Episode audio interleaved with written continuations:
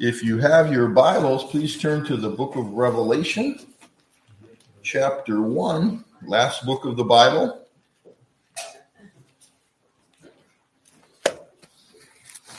Some folks might be surprised to find out the last book isn't actually concordance. Okay. Um, I, I told one fellow, I said, I believe the Bible's true all the way from Genesis 1 1 to the end of the concordance.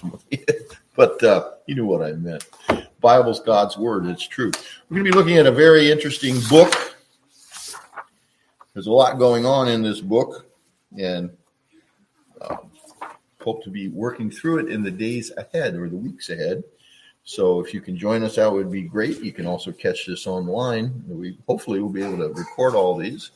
They'll be on our YouTube channel. And we're going to work through this book. There's a lot of different interpretations. It's like, well, you know, it's rather presumptuous of your pastor, me, to think that he's going to preach through Revelation as if he knows what it actually means.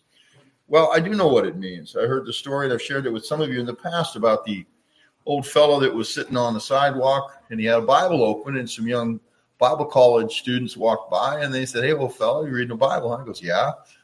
And they said, Well, what are you reading? And he looked and he said, I'm reading the book of Revelation. And they said, Really? And all these were Bible college students. So they, they had all the charts, they had they knew it all pretty much, at least they thought. So they said to him, they said, You're reading Revelation. He goes, Yeah. They go, Do you understand it? He goes, Yeah, I do. And they said, Really? They were kind of laughing among themselves. They said, So so what do you think it means? And he stopped and he looked up and he told him, he said, It means we're going to win. And so he wondered what the approach is going to be on the book of Revelation. That's the approach. It's the revelation of Jesus Christ. You know, I taught through this book years ago in a Bible study up in Shingletown with Ed Gover and a number of other people. We were really, really blessed as we read it. And as we read it, uh, as we went through it and studied it, there's a whole lot of things that do demand some interpretation. But primarily, what we looked at was let's look at this as what it tells us it is it's a revelation of Jesus Christ. Let's see just exactly what it is we can learn about Jesus as we go through this book. And, you know, Ed was there. You can, if you don't believe me, you talk to Ed. It just opened like a beautiful flower with fruit and fragrance. It was great. Okay. The Lord really blessed it. That was one of the most blessed Bible studies I think I've ever been involved in. Uh, and it was just neat. We went through it. So that's what we're not going to try to reduplicate that, but we are going to try to go through the book again and trust God because He gave us that in that study. So I'm hoping that He'll bless us as we go through this. So we're going to be looking at this piecemeal. Now, there are some things we have to cover ahead of time so we understand, at least you, you can know where I'm coming from on this there are different views of revelation, and each view usually is militant in the, the demand that it's the only one that is true, and that anyone that doesn't hold to this view obviously is blind. I read one commentary, and I read up to about the point I'm going to tell you, where the guy was setting forth his theory that everything happens before 70 AD. It's all about the destruction of Jerusalem. I don't believe that, by the way. I believe it was written about 96 AD. That seems to be the internal testimony of the book and also the historical testimony. Everybody was around at that time, all the church fathers all say in unison, John wrote it uh, about 96 AD. Okay. Um, and so, whether the testimony of history can be relied upon or not, it's pretty clear once we get into the book that this was written after the destruction of Jerusalem. But this book was saying, no, it's all about the destruction of Jerusalem. It parallels the Olivet Discourse in Matthew 24 and Luke 21. And then the guy said, anyone that doesn't see this is obviously blind. And I was like, thank you. That's all I need to hear. Okay. Because this guy was so locked into his view. And the problem with that, when you talk to people, by the way, in, in the Reformed churches, you're going to find it's a major view. They market it as postmillennialism. Okay, that's the whole view of that Christ comes at the end of the millennial period. But the the pre-trip or the pre-destruction uh, of Jerusalem group says that uh, everything's about the destruction of Jerusalem. Then you ask them, what about the last chapter when it talks about Jesus coming again and the new heavens and the new earth and the new Jerusalem? They go, oh well, yeah, that's at the end of history. So you know, my my statement to them was So the book does go all the way to the end of history. They go, yeah, yeah, chapter, you know, 22 does. Like, well, why couldn't chapter 21 or 20 or 19 or 18 or 70 be beyond 70 AD? And usually I just get some cold stares and then they want to argue about things. So the point is, is that we are going to take a historical approach to the book. I do believe it was written after the destruction of Jerusalem, and that that is not what it's talking about in this book. I believe it's talking about the revelation it was given so the church would have a prophetic word from God from the time that John received this revelation, letting us know what's going to unfold in history until Christ actually returns on the last day. And I think that's the healthy approach. If you read the book without a whole lot of people screaming in your ear about this system of interpretation or some other, I think that's pretty well the way it unfolds. So we're going to have that approach. But primarily to avoid a lot of the battles and combat, we're going to focus on Christ. Okay. And uh, by the way, the problem with that view I mentioned about 70 AD, that's called partial preterist. Okay. Because some preterists will even say, oh, well, the second coming took, took place in 70 AD. Like, what? No, the Bible describes it. We're going to look at that here in a moment. So I don't want to spend a whole lot of time on this, but you do need to know where I'm coming from so you can judge all things according to Scripture. But uh, I'll do my best so you can pray for me. We're going to look at the opening verses today, verses 1 through 3. Uh, and then next week we'll progress with God's blessing, or with his, hopefully we'll be asking for his blessing. So in Revelation chapter 1, we read, the revelation of Jesus Christ, which God gave him to show his servants things which must shortly take place. And he sent and signified it by his angel to his servant John, who bore witness to the word of God and to the testimony of Jesus Christ, to all things that he saw.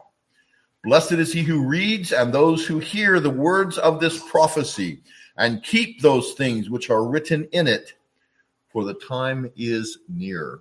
Let's pray.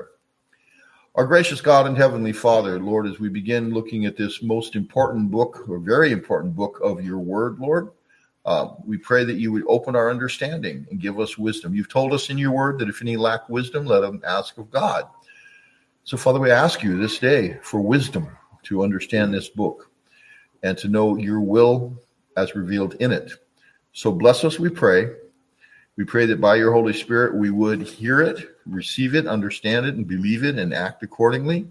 And Lord, we know that only comes about by the, your Holy Spirit working in our hearts and minds. But we pray you would do that for us. We ask you to do that, Father, in your mercy. Lord, we can do nothing apart from your Son, Jesus Christ, including understanding your word. And so, in this difficult book, we pray you bless us and give us that understanding. For we ask all these things in the precious and holy name of your Son, Jesus Christ, our Lord and Savior. And I pray that the words of my mouth and the meditations of all our hearts would be acceptable in your sight through your Son, Jesus Christ. In his name we pray. Amen. Amen. Okay, so we're looking at um, Revelation chapter 1, verses 1 through 3. So it starts off and it tells us what it is. It's a revelation. the word revelation, sometimes you'll see a, a Bible, sometimes the references are referred to it as the apocalypse. We use that word a lot. We say that something is apocalyptic.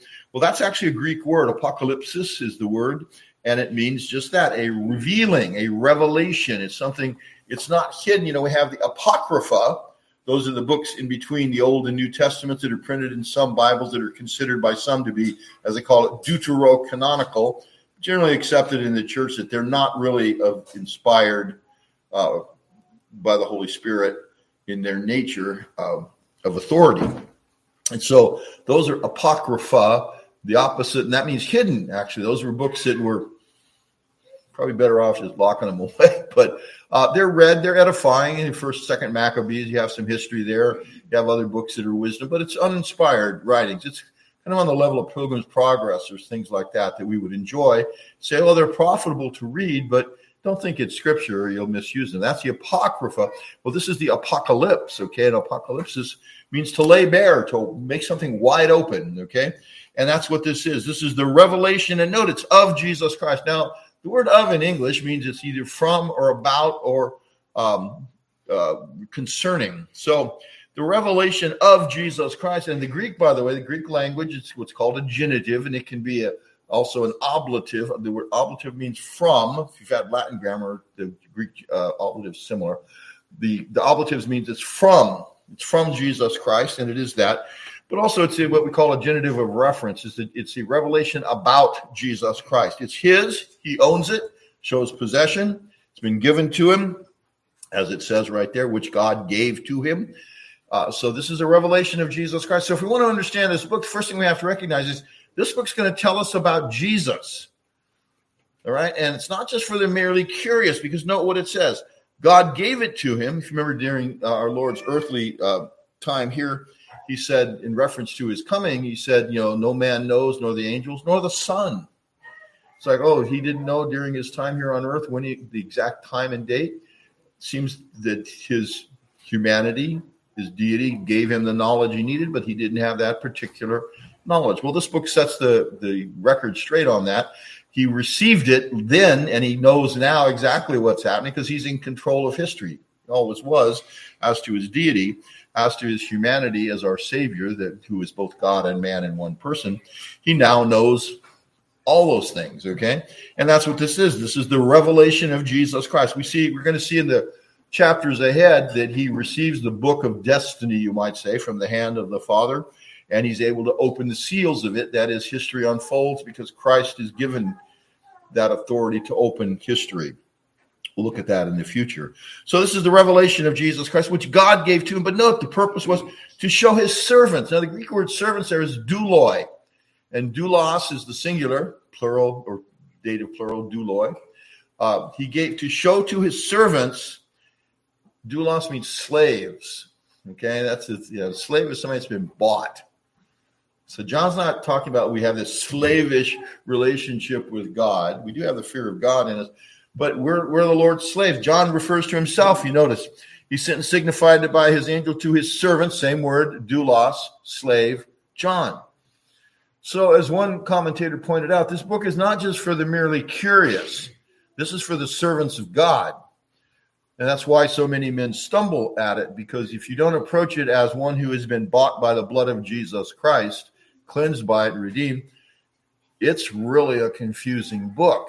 And you see some of the cults take it and just, you know, try to do everything they can with it and twist it and, and deny a lot of different things. But um, in this, we see this book was given by God, obviously the Father, to Jesus Christ to show to his slaves, his servants, things which must shortly take place.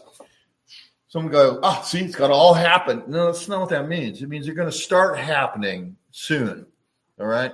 You know, if someone was to if we went back in time, let's say we're in 1940, and if I was to say there's going to be a world war and it's going to happen soon, so go, oh, it's going to all happen like at one moment, huh? No, no, no. It's going to begin and then it's going to unfold. That's really what is being said here when it says, for the time is at hand. The idea that it's going to start. And it did start at this time. And then it unfolds, just like the scroll of destiny was unrolled and opened as the seals were broken, as Christ uh, unfolds time. So here we see first it starts off. So we know who it's to, we know what it's about. It's a revelation of Jesus Christ. It's to his servants, his slaves or bond servants, if you will. Uh, American ears, we prefer that word because slavery, because of our national history, has a really bad taste about it. But humble yourself. If you're redeemed by Christ, He bought you with His blood. You're His slave. He owns you. Okay, uh, and that's who this book is given to. There's nothing wrong with being a slave of Jesus Christ because that's the way you you're free. Okay, the most freest people in the world are those that are complete slaves to Jesus and the Word of God. But anyway, that's who it's given to. And it says, and he sent and signified it by his angel. An angel, the word angel, angelos in Greek, it can mean messenger. Okay, it's very simple. It's not, you know, it doesn't always mean a heavenly being. Probably most of the time it does. But we're going to see in this book as the seven letters are addressed to the angels of the churches, as John was on the Isle of Patmos could very well simply be understood that it was the messengers of the seven churches. That is used in scripture that way many times. We'll look at that when we get to it. But here it's it's sent by and signified by his angel to his servant John. Okay, so why is this opening verse so important? Well, first of all, it's the opening verse. Okay, it's going to tell us a whole lot of things. It has. there's a, a word here. If you note that word signified, the word signified is a key to understanding this book.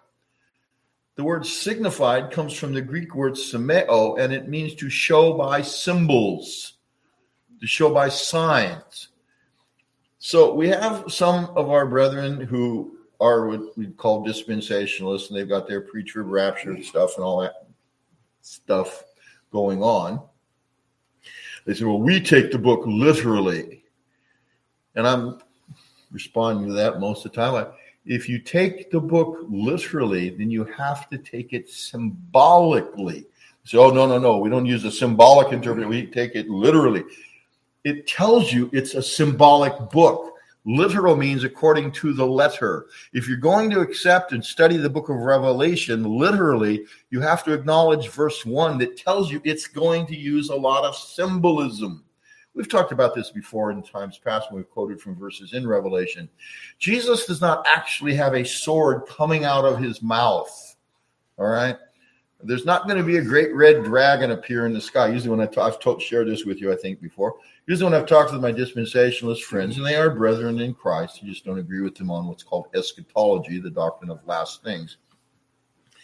When they say they take it literally, I've asked them. I think I referred to this a couple weeks ago. So you actually believe there's going to be a great red dragon appear in the sky, and with its tail, it's going to sweep one third of all the stars out of the heavens? They go, well, no, no, no. It's that's a, that's a symbol. Go, thank you. Very good. Okay, let's go on. Okay, uh, the locusts that come out of the bottomless pit. John says they look all they look like men riding on horses wearing turbans. So you really think there's going to be locusts that'll be riding on horses and wearing turbans? Well, no, that's just, it's, it's, a, it's a what? It's a symbol. Okay, thank you. Okay, we're starting to make some progress. The book is symbolic. Now, symbolism in the Bible you have the symbol and then you have the reality behind it. We see this in the Lord's Supper. We have bread and we have wine, all right?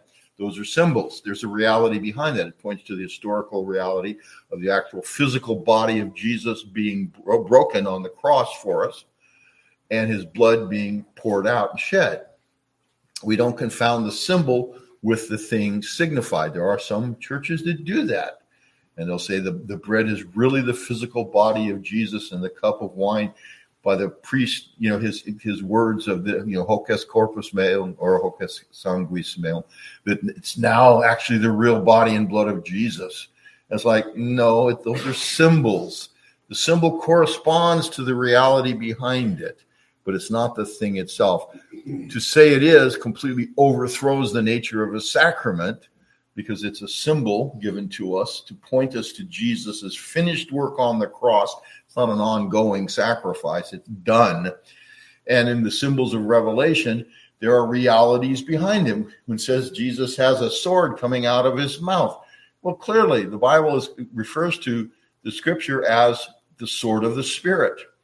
And it's sharper than a two, you know, the word of God is sharper than a two edged sword. So it's pretty clear. It's talking about the word of God coming forth from the mouth of Christ. So you have the symbol and then you have the reality that it represents. And they're very close because when Christ speaks, it is like a sword. It wounds, it kills, it divides. And sometimes it's sharper than a two edged sword. It's like a surgeon's scalpel. It cuts the cancerous part away from the healthy part. So it, it's not a bad thing, but it, it's sharp. And that's the whole idea of the symbol.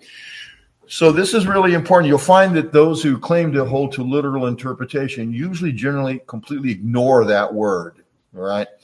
Uh, but that's the key. He sent and signified, that is, he showed by symbols or signs uh, by his angel or his messenger to his servant John or his slave John. So this book is given to those who are the servants of God, who are serious in their walk and relationship with the Lord. They're slaves of Jesus Christ. And that's why it was given. So if you belong to Jesus, you say, I've been bought by the blood. You know, I know I'm still struggling sometimes, but I know I'm saved because of Jesus. I'm trusting in him, and that's not something I did. That's by God's grace. This book is for you. That's who it's to. And it doesn't say to only first century Christians. There's an application that goes beyond that time, and that's what we'll be considering. But John describes himself as the servant of Christ. And he, he names himself. You know, John doesn't name himself in the Gospel of John first, second, or third John. He doesn't name himself. But this book is of such a nature, it's prophetic. And if you go back in the Old Testament, you find the prophets name themselves so that you know who it is that gave that prophecy, because that puts a stamp of responsibility on them and of authenticity. It's not, well, this is an anonymous prophecy that, you know, well, why is that? Because the Old Testament was if it doesn't come true, the person that gave it in the Old Testament times was to be put to death as a false prophet. But in this case, John identifies himself so that the early church in receiving this would know this came from Jesus' servant John. Some modern scholars try to, oh, it might have been a different John. It's like they don't believe Daniel wrote Daniel or that Isaiah wrote the second part of Isaiah. And, you know, they're good at denying anything that's in the Bible. But pretty clear, this is God's servant John, John the Apostle, who bore witness to the word of God. And the word there is logos, John's gospel begins with, in the beginning was the Logos or the Word, and the Word was with God, and the Word was God. John's letting us know this is the same guy that wrote the gospel. That's who John is here. He wrote this in his old age, probably after everything else. It's the last book of the Bible, and it says at the end not to add anything or take away from this book, but also it's generally understood being the close of the canon. Don't add anything to anything else. Uh, you know, any other books were to be written after until Christ returns. So he wrote this. He bore witness of the word of God and to the testimony of Jesus Christ. So the, the, he bore witness, that is, John preached the gospel and he testified what Jesus had testified. The testimony means you bear witness to the truth. And he told them about Jesus. And because of that, he was on the Isle of Patmos, as he uh, says in a, uh, a few verses down. But here, that's in verse 9. He says, I, John, both your brother and companion in the tribulation and kingdom and patience of Jesus Christ was on the isle that is called Patmos for the word of God and for the testimony of Jesus Christ. So because John wouldn't shut up, they exiled him and he was put on the Isle of Patmos. There were mines there, uh, I believe coal mines, at least from what I've been able to read. And so he was put on in to work at the mines and he was pretty old. So uh, possibly in his 90s by that time. So he wasn't made to work too hard. But then later he was allowed to go back to Ephesus, as far as history tells us. So the Domitian persecution that took place began about 81 AD and lasted for a number of years. There were 10 imperial persecutions. The first one was under Nero, second one was under Domitian. It goes through all the way down to the Diocletian, the 10th one around 303, and then within 15 or 20 years after that, you had Constantine come to the throne, who was a professed Christian, and the persecutions finally came to an end. But they were intense and they were fierce. So John was in exile because of that. He bore witness to the word of God and to the testimony of Jesus Christ, to all things that he saw. Now, some have said, referring to what John saw, I think that's probably the best way to understand it. But some say, well, this could be a reference to what Jesus saw that he told John. And it's like, possibly. But John bore witness to the word of God and to the testimony of Jesus Christ to all things that he saw. So it could be referring to either John or Christ's testimony. Fact of the matter is, it's true. That's what he's trying to tell you. And so he gives this revelation. This is the introduction. And attached to this, writing under the inspiration of the Holy Spirit, John is able to pronounce a blessing. And note what he says. So this is good and encouraging. Blessed is he who reads and those who hear the words of this prophecy and keep those things which are written in it, for the time is near. Now, the word read there is in the Greek, it's anagnosko. Okay, gnosko means to know something. Ana is the word up. Somehow, when you put them the two together, it means to read out loud, and that's exactly what this that means. And it's clear from the context. There's one reading. This would be an example in the early church when copies of scripture were hard to find, actually up until the uh, 16th century copies of the scripture were hard to find. In some places of the world today, very difficult to find scriptures because there's still persecution going on. And to own a Bible can sometimes be a death sentence in some countries like North Korea and elsewhere.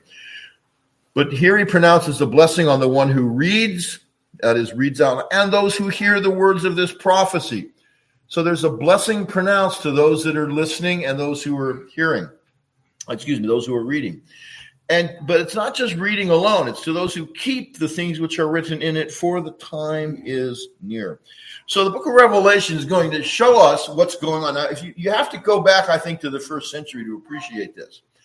The Roman persecutions some of them were local, the, the Neronic persecution when Paul the Apostle and uh, Peter were martyred. Again, if we can trust history's record, they were both uh, murdered, put to death in Rome. Peter was crucified upside down, from what we're told, and Paul was beheaded uh, by Nero. But it was more of a local persecution. It sent some ripples out. But the, this next one, the Domitian, that was throughout the empire. And it keeps going and going and going. And each one of these was an attempt to exterminate Christianity. And so it keeps going and going. The 10 persecutions. Uh, you have you, know, you have Nero, Domitian, Trajan, Marcus Aurelius, the great philosopher that everybody praises today. He persecuted the church. It was not as severe as some of the others, and he issued actually it was an order issued that don't go look for the Christians, but if anybody you know comes forward and is identified or identifies him or herself as one, they're to be punished, generally with death. They also later came up with the idea that you had to offer incense to the image of the emperor to show your loyalty to the uh, empire. And then you all you had to say was Caesar is Lord. And then you could go throw some incense on an image, in front of an image, say Caesar is Lord. That shows you're loyal to the empire. You get to go home. Christians wouldn't do that. You're not going to burn incense to an image. And Jesus is Lord. You know, you can say that really easy today. You can say Jesus is Lord. In the Roman Empire, if you said that out loud, it'd get you killed during these persecution times. So you have Domitian, Trajan, Marcus Aurelius, Severus, Maximus, Decius, Valerian, Aurelian, and then finally Diocletian. That was the last one. It was the most severe. Made an attempt to destroy every manuscript that they could find. They were figured we're going to get rid of all the writings that, that promote Christianity, and anyone found with any New Testament writings or Old Testament would be put to death.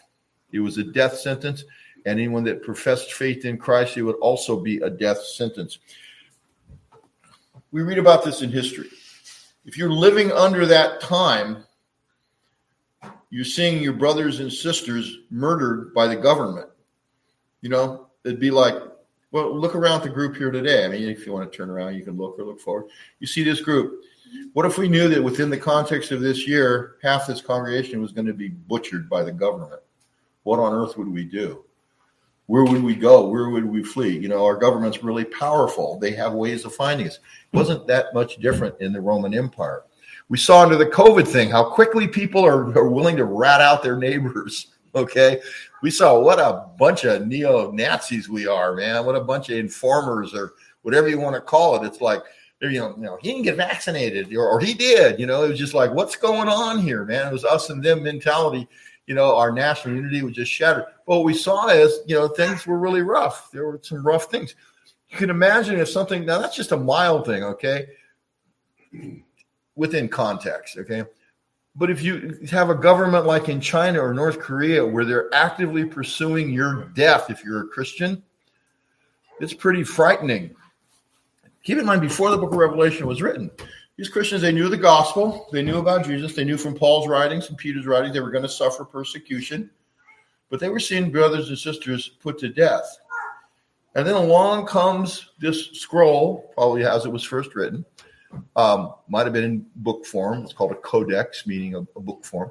But when they received this is from John. He was in exile at the Isle of Patmos, and it's gone out to the seven churches, and from there it went out to other churches.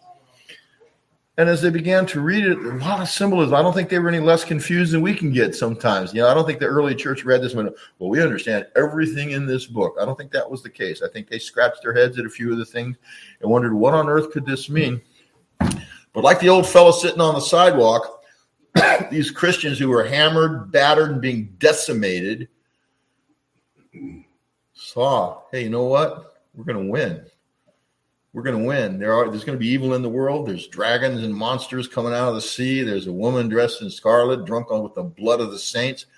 But that's all dealt with. It's all dealt with. So, what do we learn from Revelation? Well, first thing I do want you to notice before we proceed is blessed are those he who reads, those who hear, and those who keep the things which are written in it. So this isn't just a book to listen to; it's a book to obey. All right, there are things to be kept, to held and treasure. That's what that word uh, tereo that means keep means to keep, observe, obey, pay attention. So what do we learn what, right now? What can we take away from this? We kind of had a general knowledge, I think, of the book. Well, first of all, This book's going to show us that God is in absolute control of history. Keep in mind, if you're a first century Christian and, and you're getting slaughtered, your family's been killed, some of them, they're hunting you down, but you happen to you go to a secret assembly, you're able to hear somebody reading. I'll say, wow, God's in control of history. Ephesians 1 1 told us, you know, God who works all things after the counsel of his own will. That's Ephesians 1 11. There are no contingent prophecies in this book. There's nothing like, well, if you do this, then this will happen. None of that. This book's telling you this is what is going to happen. The wicked are going to be destroyed. If you go to the Revelation 19 20, the beast and the false prophet, as though they're understood, whatever they were, you're from a first century standpoint, you know, these are enemies of the gospel. They're cast into the lake of fire. Revelation 2010. The devil is cast into the lake of fire. Revelation 2014. Death and hell or Hades are cast into the lake of fire. Revelation 2015.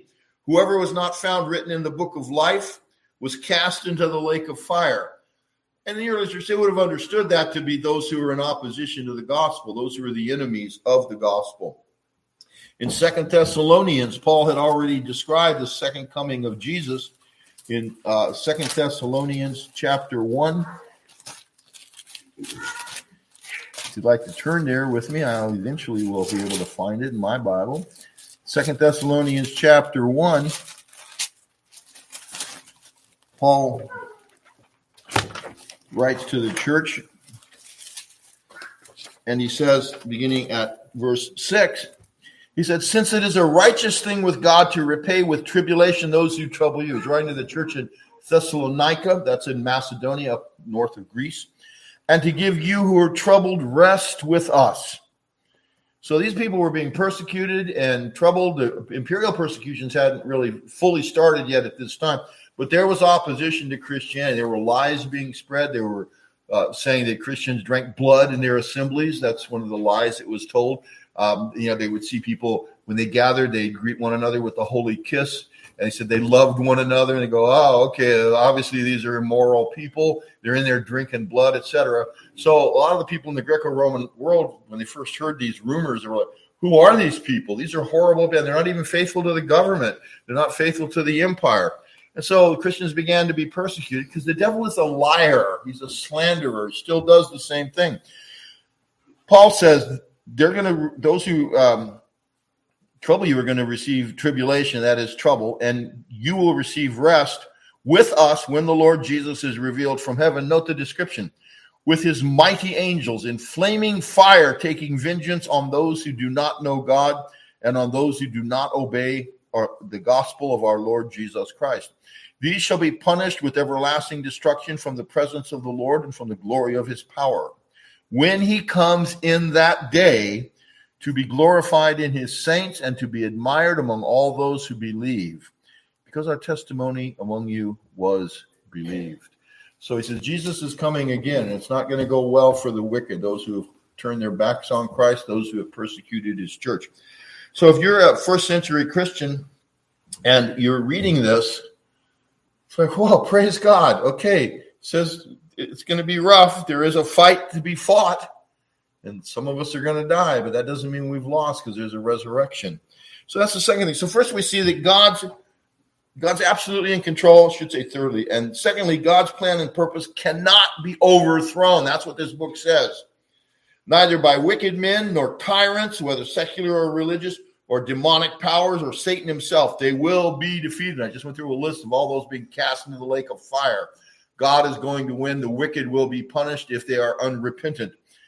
There is, and then thirdly, there is and will be a war to fight. That's what he's telling them. This is not, okay, we got a victory, so what do we do? Nothing? No, that's not the case.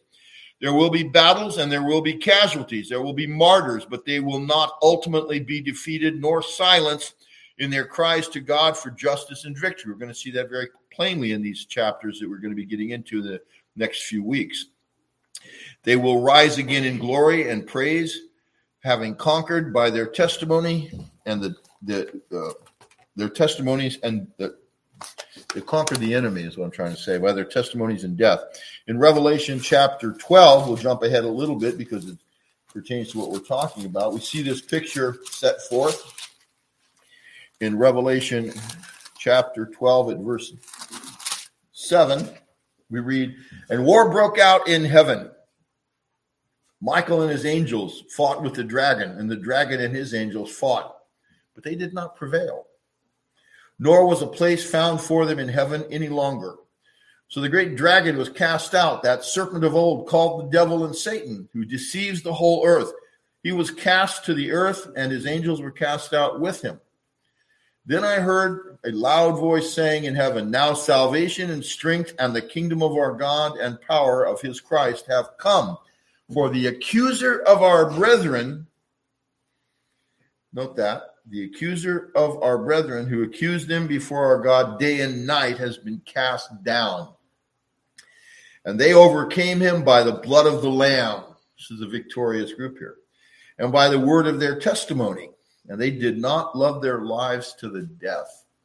That's the ones that follow Christ. So if you're reading this in the first century or today, even, you go, wow, that's so great. Well, let's read on, okay? Because there's still a fight to be fought. Therefore, rejoice, O heavens, and you who dwell in them. Woe to the inhabitants of the earth and the sea, for the devil has come down to you, having great wrath, because he knows that he has a short time. Then it goes on and talks about persecution in the in the early church, but it's persecution from a defeated enemy. He's already been defeated in heaven. He's been cast out of heaven. The accuser of our brethren has been cast down because Christ is our intercessor. So they overcame by the word of their testimony. I know what it says in verse 11, and they did not love their lives to the death. In chapter 17, the follow up of that, when pictures Christ coming in glory or actually some say then the, the word going forth. It, it begins uh, referring to the ten horns, and this again we'll have to get into this at the time. But the ten horns which you saw, this is Revelation 17, beginning at verse 12. Uh, but the ten horns which you saw are ten kings who have received no kingdom as yet, but they receive authority for one hour as kings with the beast. About some future things going to happen. These are of one mind, and they will give their power and authority to the beast. So it's going to rise as great enemy of the church in time. in verse 14, though, it says, These will make war with the Lamb. So this great enemy is going to make war against the Lamb, and the Lamb will overcome them. There's the victory. For he is Lord of lords and King of kings. And then note, and beloved, this is you. And those who are with him are called and chosen, it means elect, by the way, that's the Greek word there. Called and chosen and faithful. Note that they're called of God, they're elect, and they're faithful. That is, their hearts have been changed. And so that's the army that's with Christ. So, as Tertullian said, or as he's been paraphrased as saying, the blood of the martyrs is the seed of the church. So we have the persecutions, we have this beast that rises up. Now, today, as we consider things, we find out we live in perilous times. Okay, um, we live in some pretty scary times. First Timothy three one refers to the last days, uh, saying in the last days shall be perilous times. It talks about false gospels and false professors. In Second Peter chapter three verse three, he again refers to in the last days will be scoffers walking after their own lust, saying, "Where's the promise of his coming? For since the fathers fell asleep, all things continue as they were." From the beginning of the creation. And then he points out and says, they're willingly they're willingly ignorant that the earth was destroyed by a flood once, and the heavens that, and the earth that now uh, exist are reserved for fire to the day of uh, perdition of ungodly men. So the, the last days is what we're living in. In Acts chapter 2, verse 17, it refers to the at Pentecost as in the last days I will pour out my spirit upon all flesh. So the last days began in the first century. That's because this is the last, if you want to use the word dispensation, it's the last dispensation before eternity. We're living in the last times. What's the point? The point being that the message of the book of Revelation is pertinent and applicable to us today and needed just as much as it was at the time of its first giving. Now, we don't have the government actively pursuing us, trying to murder us or our families. That's true, though, in some parts of the world today. We need to pray for those brothers and sisters. But we do have difficulties. The Bible says, All those who will live godly in Christ Jesus shall suffer persecution. So we need this book because it's going to give us some insight and show us how to live, what to think, and not to fret. And again, to show us that God is in control of history. But it doesn't mean we're we're not going to have to suffer. It doesn't mean we're not going to have to speak up for Christ. It actually it means expect to suffer and speak up. Give your testimony. This world, you don't owe this world anything except the gospel. Paul said, "Owe no man anything except to love one another." And if you love people, you want to tell them the word of life, preach the gospel. That's what the commission is. So this book is given to the first century church, its original receivers, but it, the blessing is to all those who read it and all those who hear it. That means listen to it. And so the blessing belongs to us also. And this blessing we desperately need in our own day. We need to understand this book. May it please God to give us wisdom and understanding to read and to hear and to keep the things that are written in the words of this prophecy of the book of Revelation because God is in control. There is a fight, there is a battle, and there is a battle to be won. And the church, by God's grace, that's what this book is teaching us, will not be defeated. If you lived in the early church, if someone came up to you and you weren't too well versed in God's promises and said, Do you think the church is going to survive? if you were just looking at everything, you would have said, I think you would have said, it's hard to say. Is the church going to survive in China? Is the church going to survive in North Korea? Is the church going to survive in the United States? If you read the book of Revelation, you don't have to pause for a moment. The answer is, of course, it will. And if you read the Gospels, Jesus said, Upon this rock I will build my church. He's referring to Peter's confession of him. Peter is a little stone, in spite of what the Romanists try to say. Peter's not the first pope, and he's not the rock upon which the church is built. Paul clearly identifies Christ as the rock in Scripture. The Lord is my rock. Upon this rock, and it's Petra, big, giant, massive stone, I will build my church. I, Jesus said, will build future my church okay, ecclesia. And the gates of hell shall not prevail against it. And I love it when somebody pointed out, I don't know if it was Gary North or Dr.